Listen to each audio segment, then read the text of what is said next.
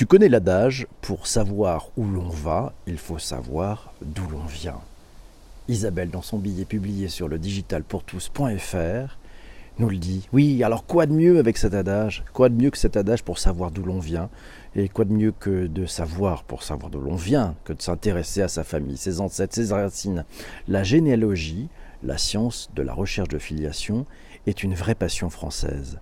Et c'est une passion, nous dit Isabelle, qui connaît encore plus d'engouement grâce à la numérisation progressive des actes d'état civil.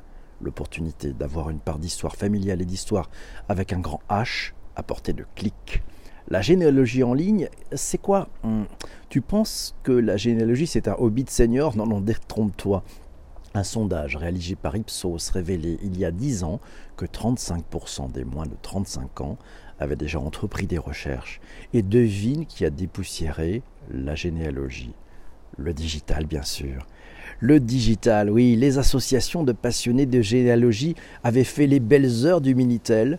Aujourd'hui, la numérisation des archives donne un nouvel élan à la passion pour les arbres familiaux.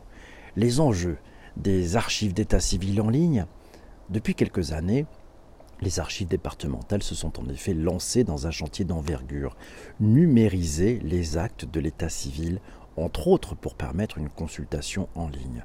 Pour cela, elles respectent les délais de communicabilité de 75 ans pour les naissances et mariages immédiats pour les actes de décès. Auparavant, lorsque tu te lançais dans la reconstitution de ton arbre généalogique, il te fallait te rendre dans les locaux des archives départementales.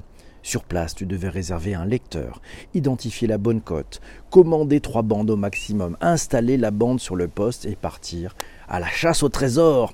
Un travail de fourmi chronophage et qui nécessitait rigueur, minutie et organisation.